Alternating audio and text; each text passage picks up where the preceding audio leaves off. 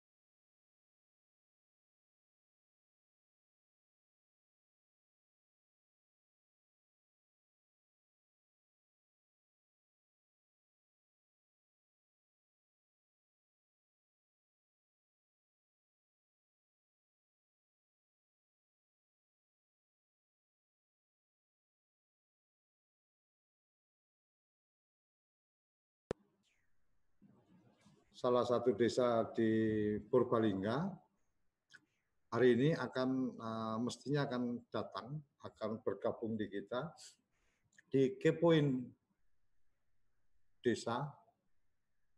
Cuma uh, last minute tadi sempat berkomunikasi Mas Sugito ternyata sedang ada apa sedang ada masalah dengan perangkat selulernya sementara beliau tidak sedang ada di tempat. Jadi kayaknya nggak bisa gabung, jadi sayang sekali. Uh, untuk mengantarkan obrolan kita kali ini, walaupun Mas Sugito nggak ada, kita akan lihat objek wisata Lembah Asri di Purbalingga dalam video tayangan berikut ini.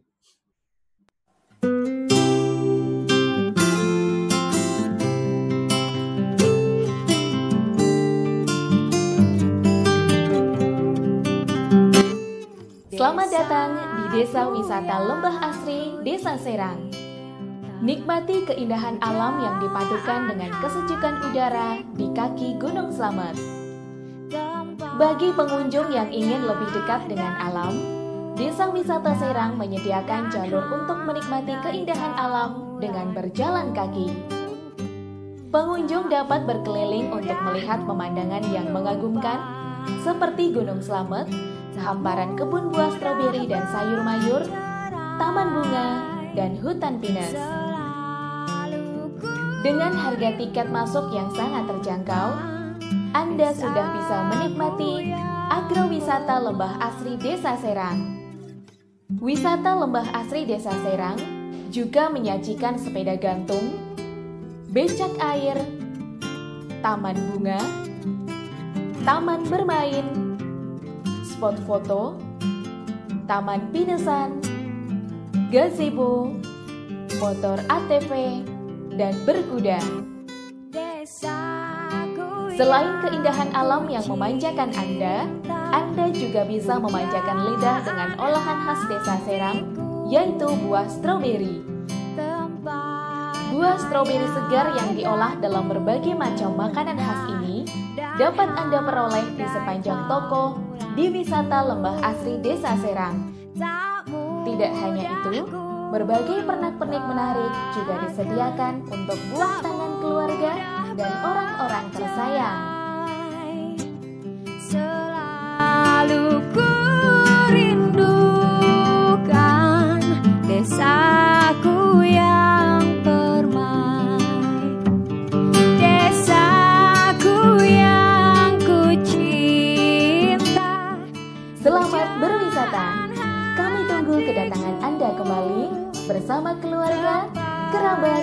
Rekan kerja, dan orang-orang tersayang di sekitar Anda.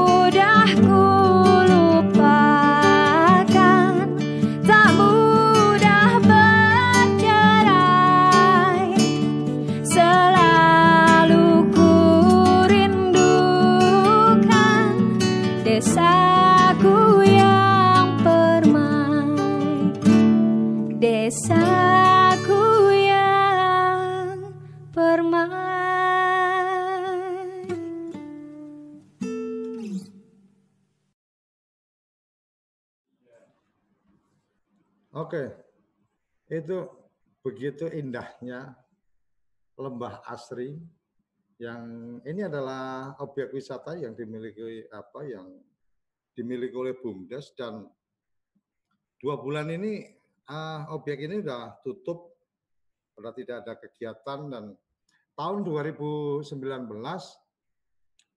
uh, BUMDes desa wisata ini mampu menyetorkan pendapatan asli desa itu sampai 450 juta dari pendapatan bruto yang 3,4 miliar. Itu yang sudah disampaikan oleh Mas Sugito kepada kita dan uh, beberapa tahun yang lalu kami dari tim TV Desa juga sempat datang ke sana karena memang uh, taman stroberi dengan apa patung stroberinya itu itu salah satu bantuan dari Kementerian Desa yang kemudian kita sempat datang untuk melihat atau mengobservasi kemanfaatan dari bantuan yang diberikan oleh kementerian.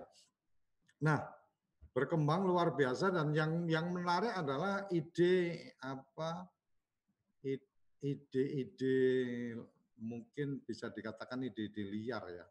Ide-ide liar dari Mas Sugito ini adalah tentang bagaimana uh, waktu itu sempat cerita ke kita ada satu ide atau ada satu semangat untuk membuat objek wisata ini cashless. Jadi kebetulan waktu itu sudah ada kerjasama dengan BNI kalau tidak salah Kemudian informasi hari ini apa terakhir kemarin ternyata memang di objek wisata ini sudah cashless dengan menggunakan apa uh, BNI. Mungkin kalau sekarang berarti uh, masuknya ke apa link aja ya. Cuma, uh, mestinya ini kita bisa diskusikan karena Mas Sugito belum apa tidak bisa bergabung jadi kita tidak bisa berbagi cerita tentang itu, tetapi uh, yang menarik adalah ketika kemudian bagaimana mencari solusi atau memanfaatkan objek wisata yang kemudian benar-benar sepi karena memang tutup gitu kan. Nah, berikut ada satu apa uh, video menarik. Jadi ceritanya objek wisata ini kemudian di manfaatkan untuk uh, karantina COVID-19. Jadi teman-teman perantau yang kemudian pulang itu dikarantinanya dalam satu tenda camping, um, camping di mana? Tenda camping di uh, lokasi wisata Lembah Asri. Kita akan lihat apa suasana tenda camping dari Lembah Asri yang dipakai untuk keperluan karantina. Mari. Oke, kerabat desa, sambil menunggu saya sedang mencoba uh, menghubungi teman yang punya kompetensi bicara tentang pariwisata yang punya apa kemampuan untuk untuk kita bisa ajak diskusi ini pasti akan boring pasti akan nggak asik kalau kemudian tidak ada apa lawan bicara. Kalau cuma saya saja yang bercerita kayaknya pasti nggak asik. Saya sedang usahakan mencoba mengontak beberapa teman untuk apa uh, ada di forum ini. Semoga nanti segera ada bergabung, tetapi uh, ada sesuatu yang menarik yang saya bisa tangkap dari Mas Gito ini adalah waktu kita ketemu mimpi-mimpi atau obsesi-obsesinya tentang desa mandiri berbasis wisata ini sangat luar biasa. Jadi pada pada saat ketemu kita sempat kita sempat kita ngobrol-ngobrol apa uh, dengan Mas Gito ini. Jadi Mas Gito sempat menceritakan bahwa desanya desanya ini pada saat pilkades tidak banyak yang atau bahkan tidak ada yang tertarik untuk menjadi kepala desa karena memang tidak ada bengkok dan kemudian tidak ada potensi apa pun yang kemudian mungkin bisa menjadi pendapatan tambahan kecuali uh, pendapatan uh, yang diterima dari kabupaten. Nah ini yang yang kemudian uh, me membuat tidak ada yang tertarik untuk mencalonkan diri. Akhirnya Mas kita ini yang berbasis uh, awalnya sebagai apa uh, ada di Jakarta kalau nggak salah, kemudian uh, kembali sempat kembali mengembangkan bisnis di pertanian, akhirnya kemudian terpanggil untuk maju dan mengembangkan waktu itu masih namanya rest area, rest area taman taman bung, taman buah sekarang sudah menjadi namanya sudah menjadi lembah asri. Ada ada yang disampaikan Mas Gito waktu itu yang menurut saya luar biasa adalah bagaimana membuat uh, dia menyampaikan bahwa di tempat tertentu uh, di tempat lereng gunung itu akan dibuat satu tempat di mana orang bisa merasakan turunnya kabut. Nah, ketika masuk di tempat itu merasakan sensasi kabut itu me, apa turun dan apa mengena, mengenai badan atau mengenai teman-teman uh, yang masuk itu maka kemudian dicaslah di situ berbiayalah di situ dan jadi ini menarik. Jadi saya melihat Mas Gita ini uh, ide-idenya liar tapi masuk akal bisa dikerjakan dan terbukti uh, perkembangan dari lokasi ini apa sangat luar biasa yang kita bisa lihat dari video tadi uh, cuma sayang kalau memang sedang tutup ya otomatis nah pilihan menarik berikutnya adalah ketika kemudian ada pandemi covid itu terpikir untuk kemudian karantina dilakukan di camping atau di tenda-tenda. Nah ini uh, luar biasa menurut saya, ide, ide luar biasa ketika saya tanya idenya dari mana ketika kemudian ada uh, dibikin camping dan seterusnya. Simple uh, bahwa ya karena memang kita tutup nggak ada kegiatan ya akan lebih baik kalau kemudian dimanfaatkan untuk kepulan itu. Jadi teman-teman yang memaksakan diri mudik mungkin dalam tanda petik memaksakan diri mudik karena memang saya termasuk yang masih kurang sepakat untuk pelarangan pulang kampung karena teman-teman yang di perantauan kalau memang kondisinya tidak memungkinkan untuk bisa bertahan dan pemerintah juga sepertinya masih belum bisa full untuk mensupport atau masih ada ada hal-hal yang kemudian ternyata terbukti bantuan juga tidak apa uh, tidak tepat sasaran atau mungkin uh, mereka mengajukan permohonan bantuan juga tidak ada ruang untuk bisa berkomunikasi. Jadi saya pikir ya pulang ke kampung ya salah satu pilihan ketika memang sudah tidak ada pekerjaan di rantau jadi berKTP daerah ketika pulang nah sekarang ada aturan kemudian mereka harus dikarantina. Dikarantina selama 14 hari. Pilihannya adalah kemudian di beberapa kabupaten di beberapa desa juga sudah menyiapkan tempat karantina sudah menyiapkan tempat karantina. Nah dari tempat karantina ini uh, desa Serang kalau kalau tidak salah Serang ya bukan Sarang ya. Desa Serang ini kemudian menginisiasi karantina dalam bentuk uh, tenda. Nah ini ini menarik. Mungkin untuk teman-teman yang baru bergabung supaya bisa melihat tendanya apa, ruang karantinanya dengan camping itu seperti apa, kita akan apa putar ulang, putar ulang tadi yang apa uh, camping, tempat camping ya. Uh, Mas Slamet biar menyiapkan ini operator kita, Mas Slamet Silakan diputar ulang yang tempat camping tadi supaya teman-teman yang baru bergabung bisa melihat bagaimana suasana.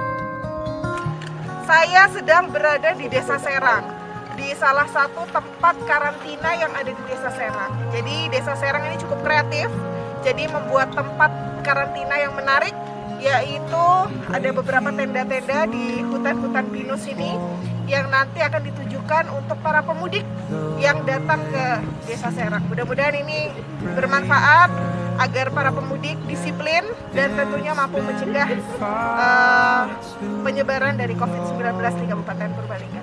Matur nuwun, sukses kreatif.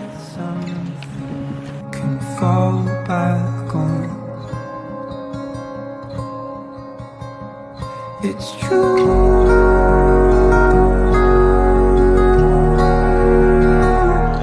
Kebetulan di Desa Serang ini kami menyiapkan karantina di tenda e, karena kita mempunyai hutan dan camping ground.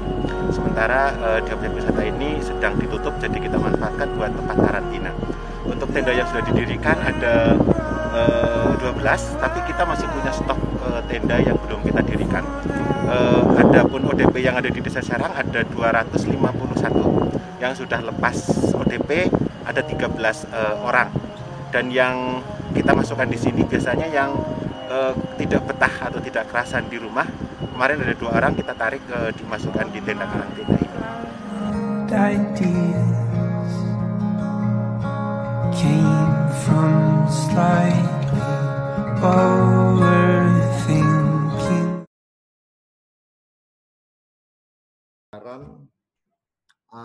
suasana camping tempat apa karantina.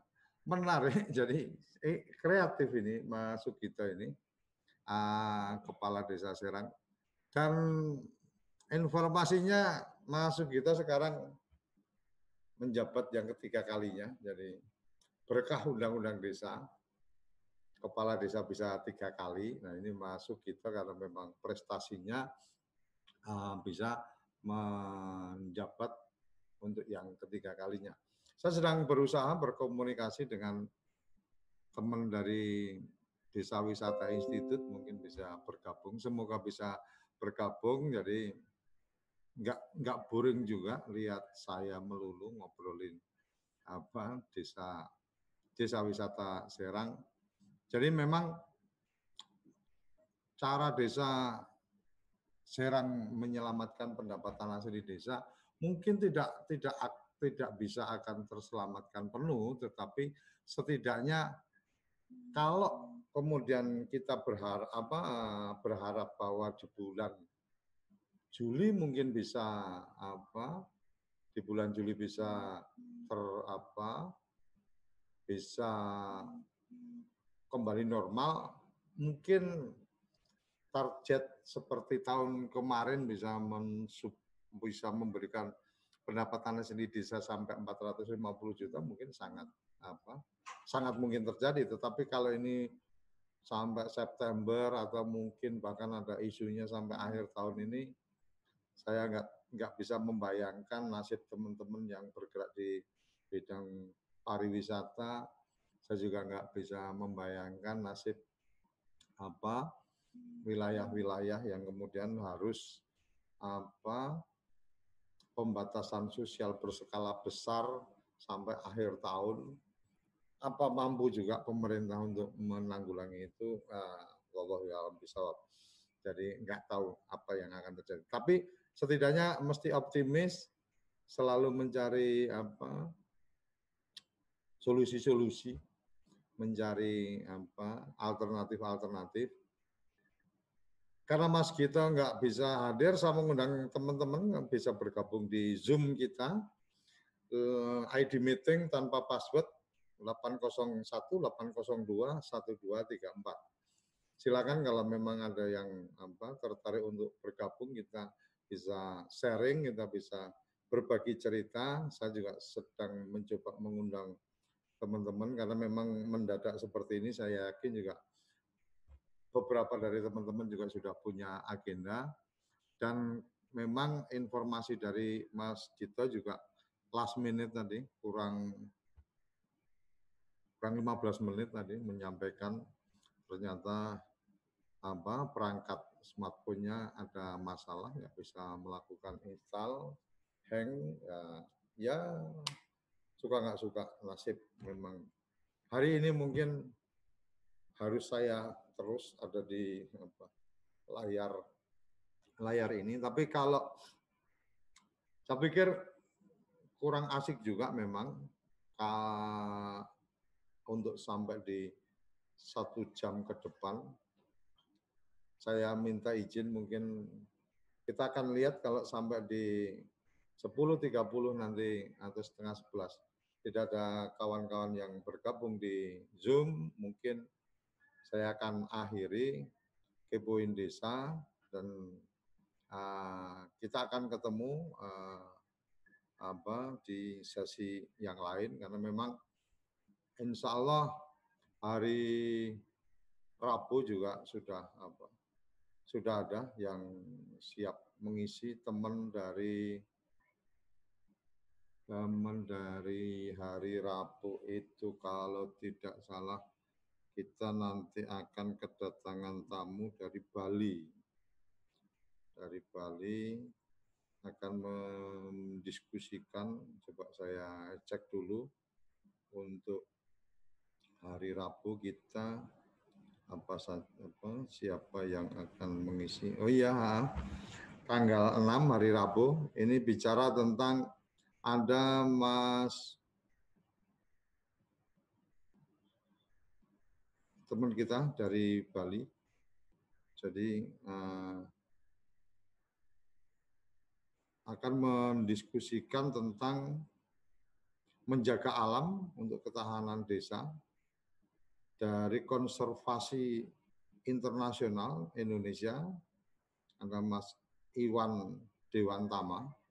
Jadi Mas Iwan Dewantama ini aktivis di konservasi uh, akan berbagi cerita tentang bagaimana perlunya konservasi untuk ketahanan desa, baik bicara tentang sumber alam, pangan, maupun mitigasi bencana. Ini sesuatu yang luar biasa kita akan apa? Kita akan eksplor besok, kita akan gali lebih dalam uh, informasi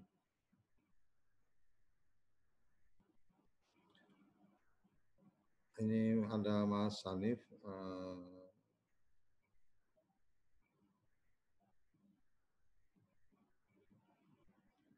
kita akan apa coba minta untuk bisa gabung.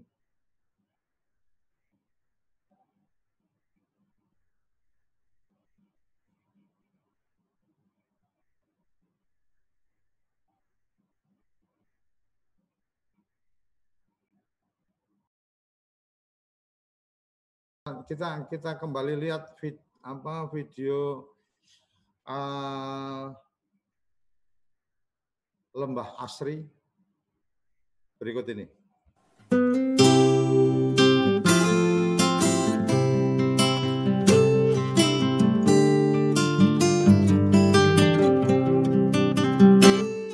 Selamat datang di Desa Wisata Lembah Asri, Desa Serang. Nikmati keindahan alam yang dipadukan dengan kesejukan udara di kaki Gunung Slamet. Bagi pengunjung yang ingin lebih dekat dengan alam, Desa Wisata Serang menyediakan jalur untuk menikmati keindahan alam dengan berjalan kaki. Pengunjung dapat berkeliling untuk melihat pemandangan yang mengagumkan seperti Gunung Slamet, sehamparan kebun buah stroberi dan sayur mayur, taman bunga, dan hutan pinus.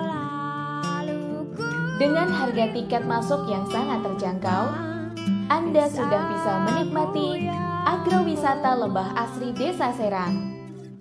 Wisata lembah asri Desa Serang juga menyajikan sepeda gantung, becak air, taman bunga, taman bermain, spot foto, taman pinesan, gazebo, motor ATV, dan berkuda. Selain keindahan alam yang memanjakan Anda, Anda juga bisa memanjakan lidah dengan olahan khas desa Serang, yaitu buah stroberi. Buah stroberi segar yang diolah dalam berbagai macam makanan khas ini dapat Anda peroleh di sepanjang toko di wisata lembah asri desa Serang. Tidak hanya itu, berbagai pernak-pernik menarik juga disediakan untuk buah tangan keluarga dan orang-orang tersayang. Selalu ku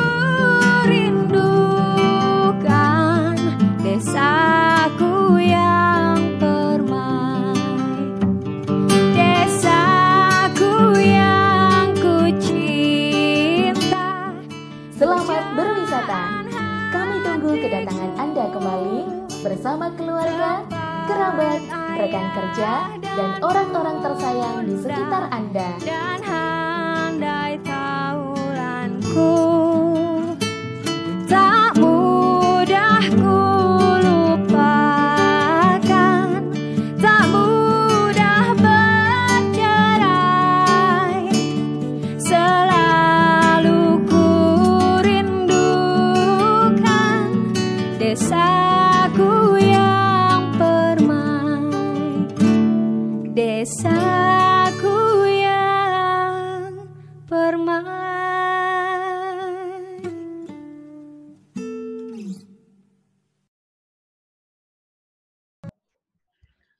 Oke, kembali di uh, Kepoin Desa.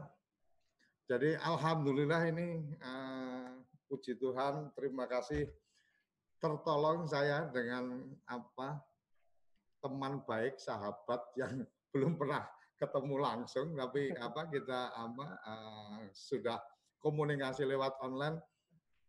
Teman dari Desa Wisata Institut menyelamatkan acara saya hari ini karena Mas Gito apa mendadak nggak bisa gabung.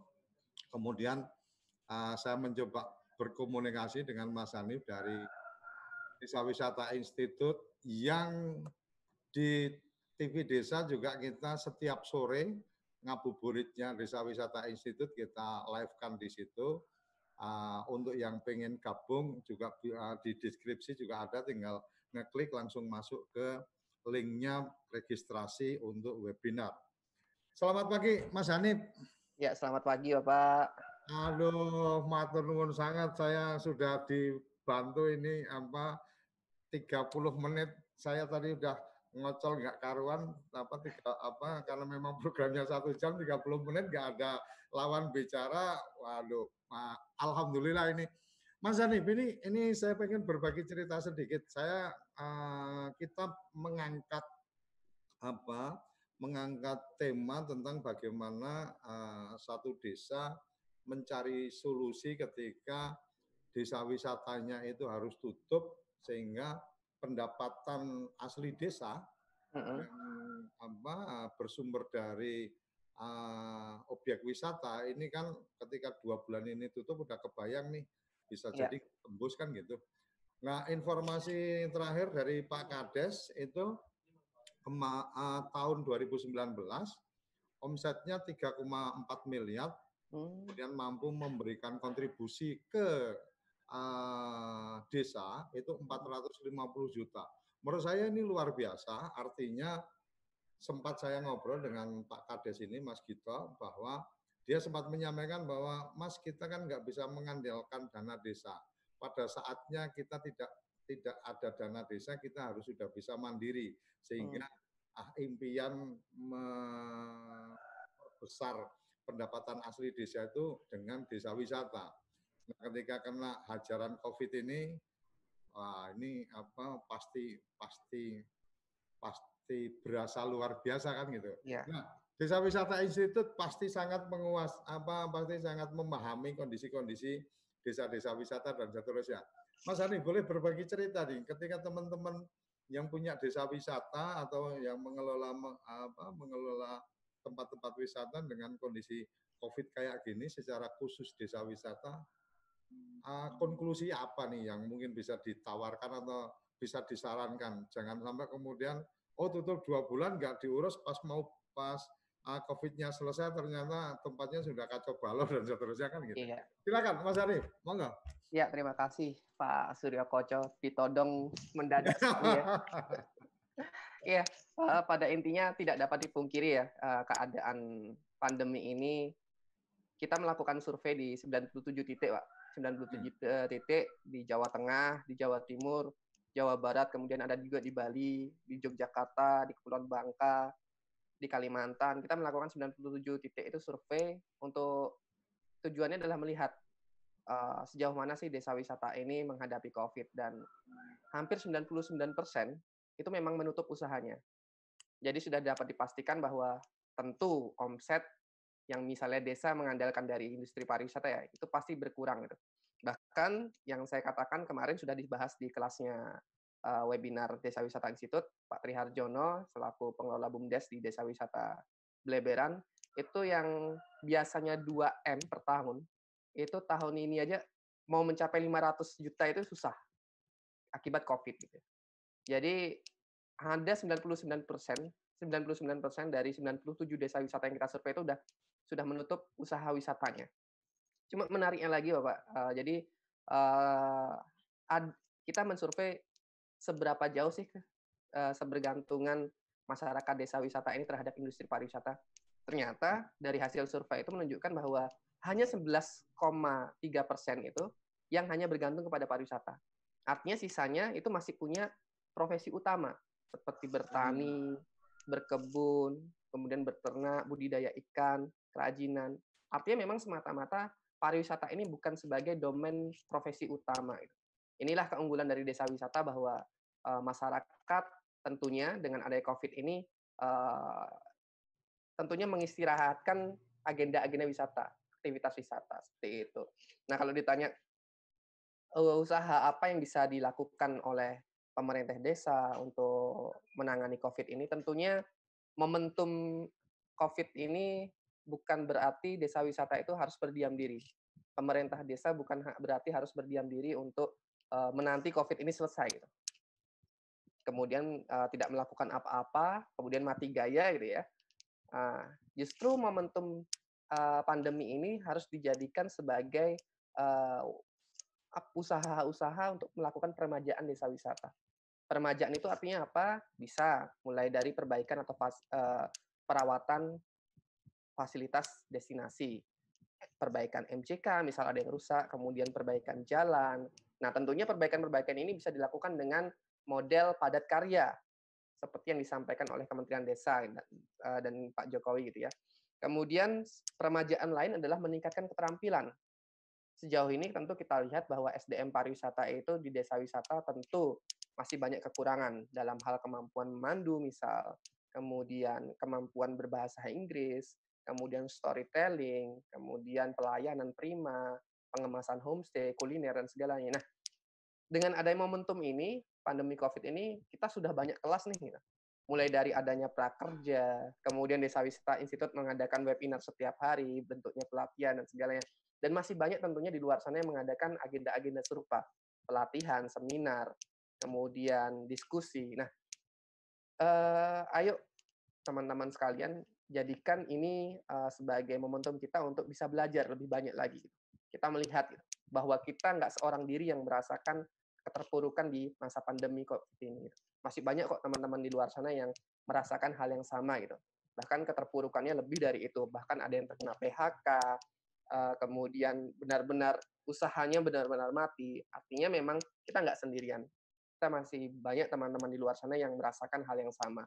Untuk itu, agenda-agenda ini uh, saya ajak kepada teman-teman untuk bisa memanfaatkan lah memanfaatkan momentum ini untuk bisa melakukan peningkatan skill, pengetahuan, keterampilan gitu. Kan banyak tuh Kementerian Pariwisata aja bahkan membuka kelas, ada pelatihan spa online, kemudian pelatihan bahasa Inggris online. Banyak sekali pelatihan-pelatihan yang online dan bisa diakses secara gratis gitu. Nah, apa yang bisa dilakukan desa? Yaitu pengelola-pengelola desa wisata ya kalau bisa kalau memiliki kesempatan yuk kita akses eh, pelatihan-pelatihan itu eh, secara masif gitu, secara rutin gitu. Jarang loh ada pelatihan-pelatihan online yang gratis gitu. Kalau nggak masa-masa kayak gini gitu. Biasanya itu pelatihan-pelatihan itu bayar gitu kan. Iya, Kalau iya, nggak iya. kalau nggak bayar biasanya hanya perwakilan gitu kan. Satu desa Mm-mm. cuma diambil dua orang gitu.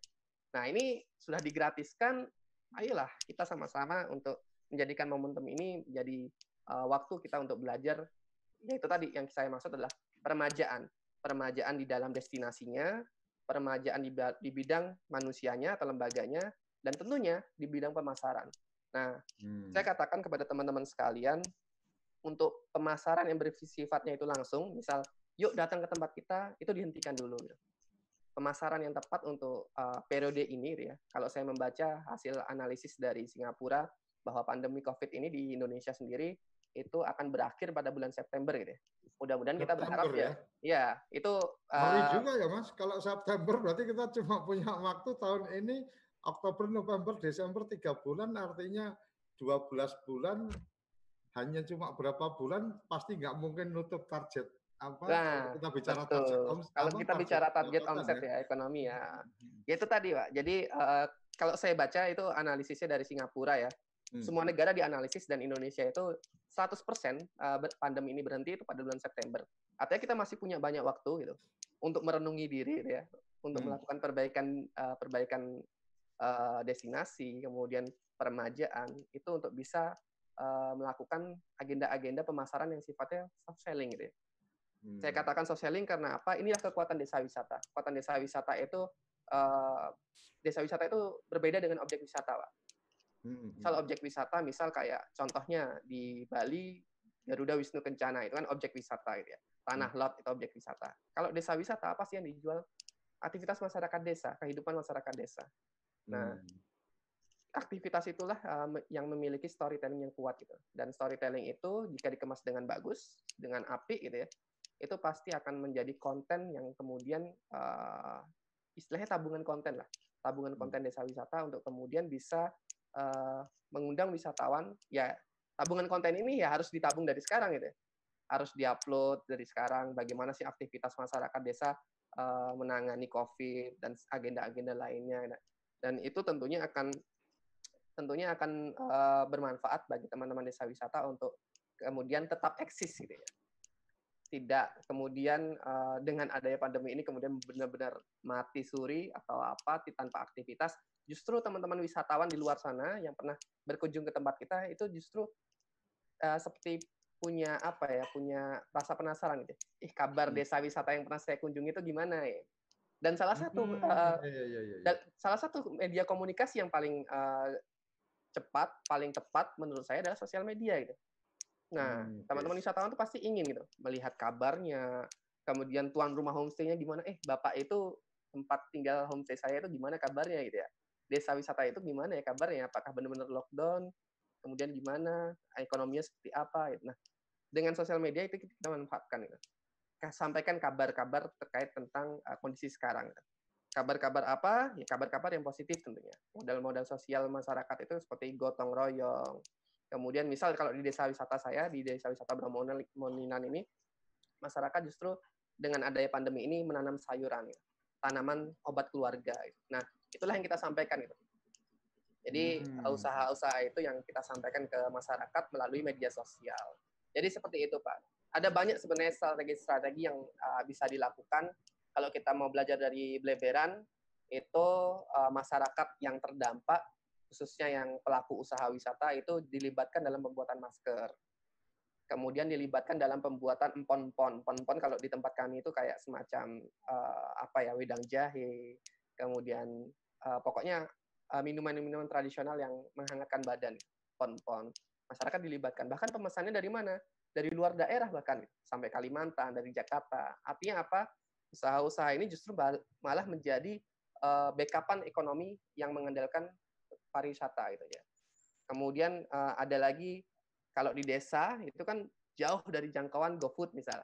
Hmm. Nah, teman-teman desa itu membuat uh, membuat grup sendiri, kemudian bagi masyarakat yang kesulitan untuk memesan masak makan di luar itu bisa melalui grup dan itu udah udah ada petugasnya tinggal membayar Hmm. ya jadi apa tentunya strategi-strategi ini bisa menggerakkan ekonomi tetap hidup gitu ya. Walaupun ya tidak seberapa lah tidak seberapa seperti pariwisata. Intinya ya tidak membuat masyarakat itu kemudian mati gaya terus mati kreasi mati inovasi. Tentu hal ini ju- justru jadi momentum untuk melakukan permajaan itu tadi pak. Oke. begitu pak Suryoko. Ah, tiga yang tiga yang saya coba tadi catat. Satu tentang bagaimana apa permajaan apa ah, objek ya artinya Iya. per- per- permajaan apa desa wisata itu bisa kemudian ini masuk dalam agenda karena ini desa wisata Ya. eh, masuk dalam agenda untuk eh, padat karya tunai desa artinya Betul. oh dikerjakan bareng-bareng sehingga apa dampak terhadap apa COVID ini juga terselesaikan dengan menggunakan dana desa yang bukan BLT itu apa BLT dana desa tetapi Iya. padat karya tunai kemudian tunai. mengerjakan untuk agenda peremajaan objek. Yang Iya. kedua apa uh, upskill mungkin ya me- meningkatkan keterampilan Tampil. meningkatkan keterampilan dengan berbagai macam cara, artinya dengan media-media online yang banyak gratis dan seterusnya. Ya, ini bagian yang kemudian menarik untuk kemudian teman-teman di desa wisata uh, meningkatkan apa kapasitasnya belajar bahasa Betul. Inggris lah atau mungkin belajar apa uh, age- kegiatan-kegiatan yang mendukung apa keberadaan desa wisata. Yang ketiga adalah tetap melakukan apa eh, pemasaran, artinya tetap melakukan eh, updating Hmm. eh, dari kondisi desa wisata dan yang menarik tadi Mas Danif sampaikan membed- eh, membedakan antara objek wisata dan desa wisata. Ini ini buat buat saya menarik sekali karena memang kadang-kadang mungkin objek wisata di desa itu kemudian dianggap kemudian desa wisata. Artinya Iya. desa punya objek wisata, kemudian eh, apa, pemahamannya adalah desa ini adalah desa wisata. Hmm. Mestinya bukan seperti itu kan gitu ya. Iya.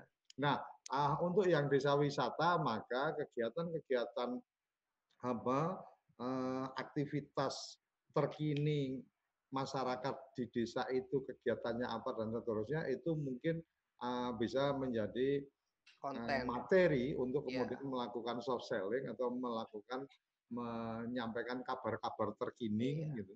Kabar-kabar terkini, oh desa desa kita desa wisata ini ketika ada ada Covid eh, kami melakukan tanam empon-empon atau kami melakukan apa dan seterusnya sehingga Iya. teman-teman yang pernah datang kemudian melihat bahwa oh desa survive, oh desa masih tetap oke dan seterusnya. Mungkin mungkin itu ya Mas Hanif ya. Betul, Pak. Jadi Nah, ini yang kayaknya perlu walaupun waktunya apa waktunya nggak sepanjang kalau pas kelas online atau apa, tapi kayaknya perlu ini Mas Hanif me- mencoba membongkar sedikit ilmu ke teman-teman kita tentang membedakan desa wisata dan objek wisata. Ini ini menarik ini Mas. Karena kan kayak mama saya sempat lihat mama oh di satu desa kemudian ada eh, kelompok sadar wisata bekerja sama dengan perhutani kemudian mema- memanfaatkan hutan dan seterusnya. Itu kan berarti objek wisata. Karena memang masyarakat desa mungkin nggak nggak terlibat secara langsung. hmm, Nah, konsep desa wisata itu mes- ah, mestinya yang seperti apa nih Mas Hanif? Dan Oke. apa kalau kalau bicara objek udah ketahuan lah. Objek ah, objek wisata ada di desa, mau ada kolam renang, ada apa itu berarti objek wisata di desa. Tapi kalau konsep desa wisata mestinya yang kayak apa nih Mas? Oke, kalau secara harfiah, secara arti ya, desa wisata itu kan bisa diartikan sebagai integrasi antara atraksi Hmm. dan akomodasi. Artinya apa? Atraksi ini bermacam-macam bentuknya. Ada bentuknya potensi, kemudian eh, yang buatan pun ada, alam ada, budaya ada, kemudian dihubungkan dengan diintegrasikan dengan adanya akomodasi. Akomodasi di sini apa? Tentunya yang membedakan objek wisata dengan desa wisata itu adalah desa wisata itu memiliki homestay. Nah, kita lihat lagi Hmm. teman-teman gitu. Apakah desa wisata kita sudah memiliki homestay atau bukan gitu. Nah, homestay di sini kan pengertiannya juga cukup banyak nah. homestay ini apa? Homestay ini adalah home, uh, tempat tinggal sementara yang disewakan ke, untuk wisatawan tanpa memisahkan antara induk semang dan wisatawannya. Nah, tanpa memisahkan antara tuan rumah dan tamunya. Gitu. Jadi tamu Oh, tetap ada di homestay. Gitu, ya. Homes, ah, berarti konsep homestay itu mestinya adalah orang nginep dia Iya. sebagai tamu dari rumah itu. Iya betul. Jadi induk semangnya itu tidak ngungsi dan bahkan uh, induk semangnya itu harus ada juga di homestay gitu. Karena di homestay ini Hmm. akan banyak belajar wisatawan. Misal terkait uh, mungkin kalau di kami tempat kami di Jawa itu kan ada dapur yang itu masih tradisional banget ya. Tidak menggunakan minyak tanah, tidak menggunakan gas, tapi masih menggunakan tungku gitu. Masih menggunakan kayu bakar. Nah, wisatawan tuh justru diajak di sana diajak untuk menikmati bagaimana cara masak menggunakan kayu bakar. Dan itu susahnya minta ampun itu. Kemudian masar, eh, wisatawan itu diajak makan bersama dengan eh, dengan tuan rumah. Jadi itulah ada unsur eh, edukasi di sana. Edukasi bagaimana menjadi masyarakat desa yang tinggal di rumah wisata eh rumah eh, induk semang itu. Itu tadi pertama eh, yang membedakan adalah jadi adanya integrasi antara aktivitas atau atraksi dengan akomodasi. Kemudian yang kedua ini kepemilikan masyarakat modalnya gitu ya. Kemudian yang ketiga eh, adanya homestay. Seperti itu. Itu yang membedakan objek wisata dengan eh, desa wisata. Mas Hanif, ini ada ada chat di YouTube kita Oh ya. menyampaikan bahwa jadikan wisata hanya sebagai hanya sampingan, bukan yang utama. Ini kayaknya mirip dengan apa yang tadi disampaikan hasil penelitiannya Mas. Hanif ya? Betul. Jadi seperti itu, Pak. Jadi, nah, eh, memang di desa wisata ya, khususnya yang saya pelajari itu dari teman-teman desa wisata yang sudah mandiri ya statusnya, itu memang pariwisata itu bukan menjadi domain prioritas.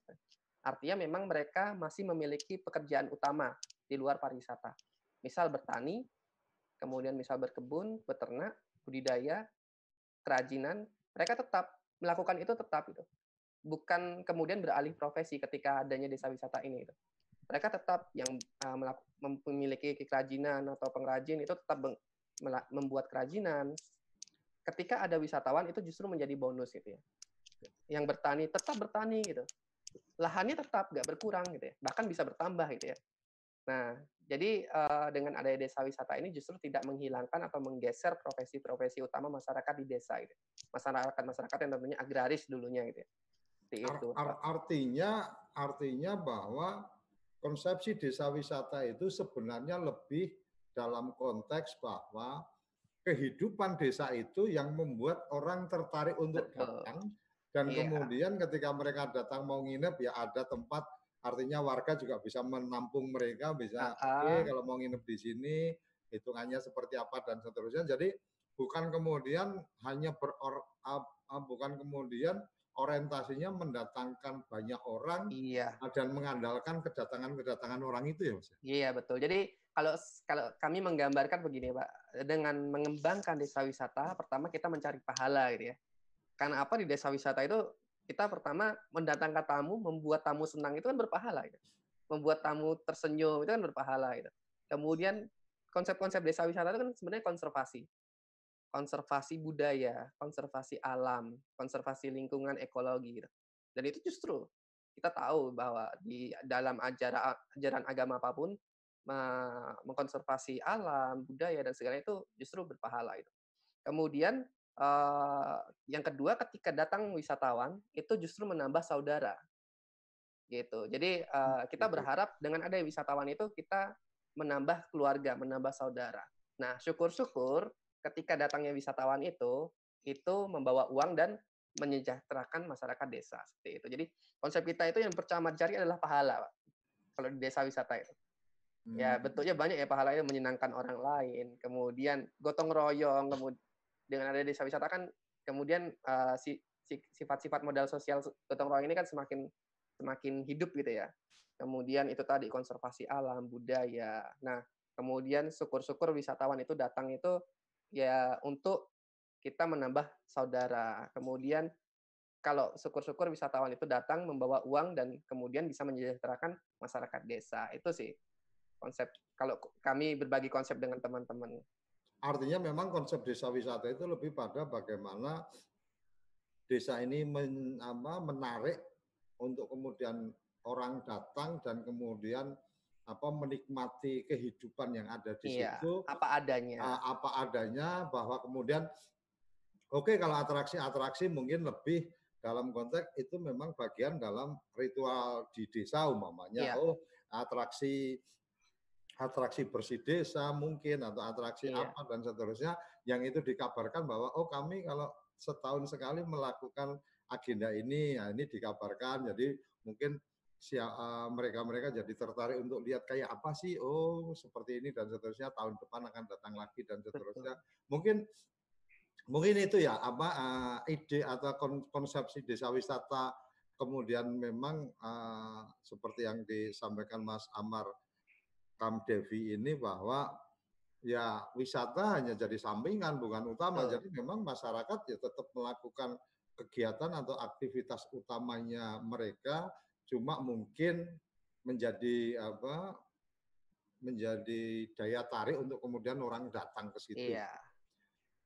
Mas kurang lima menit ini tanpa tanpa terasa ini apa alhamdulillah aku di, ditolong apa Mas Hanif untuk bisa apa uh, menyelesaikan program ini. Jadi uh, Mas Hanif, aku mungkin sedikit berbagi cerita kita uh, di di TV Desa setiap hari Senin Hmm. sampai Jumat kita jam 10 sampai jam 11 kita memang mencoba apa mengangkat obrolan tentang pedesaan. Jadi uh, program acara kita kepoin desa. Jadi Hmm. kepo tentang desa.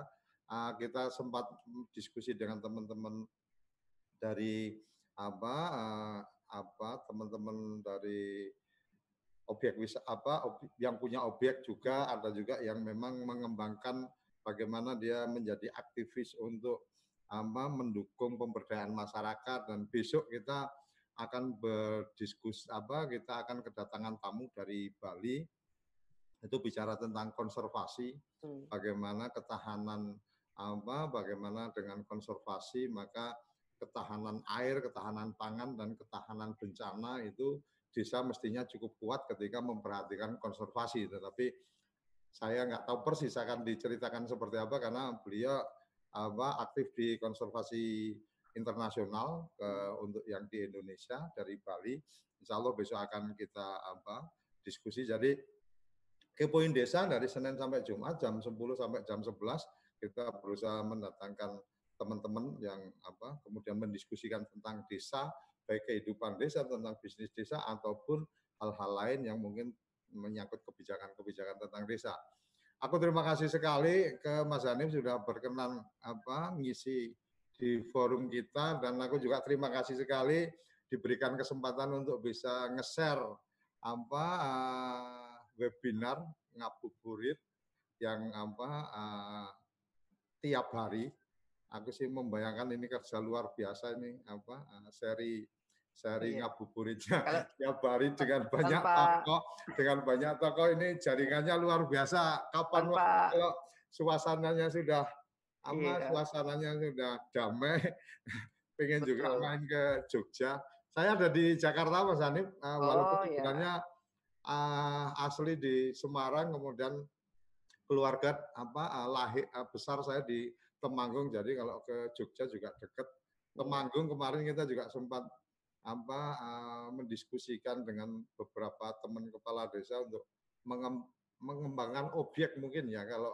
kalau konsep yang saya tangkap dari Mas Hanif maka kayaknya saya masih dalam konteks bicara mengembangkan objek belum Hmm. bicara dalam konteks desa wisata wilayahan harus ya. harus Wilayah. banyak berguru. Saya harus selalu ngikutin ngabuburitnya supaya dapat pencerahan ilmu dari teman-teman apa eh, desa wisata institut. Mungkin satu dua menit ini Mas Hanif bisa berbagi cerita tentang desa institut dan mungkin ada ajakan-ajakan tertentu ke teman-teman audiens kita. Silakan. Iya. Terima kasih Pak. Eh, jadi Desa Wisata Institut ini sebenarnya organisasi sosial ini. Yang kami rintis ada tujuh orang. Kebetulan eh, perintisnya itu justru berasal dari desa-desa wisata. Jadi ki- kita ingin eh, kita punya misi yang sama untuk bisa menjadikan desa-desa di Indonesia itu mandiri seperti contohnya di Peting Sari, di Ngelanggeran dan desa-desa wisata lainnya. Kita ingin berbagi sebenarnya, berbagi kepada teman-teman sekalian yang memiliki semangat yang sama, misi yang sama untuk membangun desa, apa pun itu outputnya, boleh pariwisata, boleh pertanian, boleh peternakan. Yang jelas uh, kalau kita backgroundnya emang di desa wisata. Kemudian, nah ini tadi yang disampaikan uh, Bapak bahwa dengan adanya momentum ini COVID-19 ini justru kami melihat bahwa desa wisata itu institut itu tidak harus uh, tidak tidak boleh mati gaya gitu. Justru harus kita harus produktif dan benar-benar tetap berbagi semangat kepada teman-teman di desa wisata. Salah satunya apa?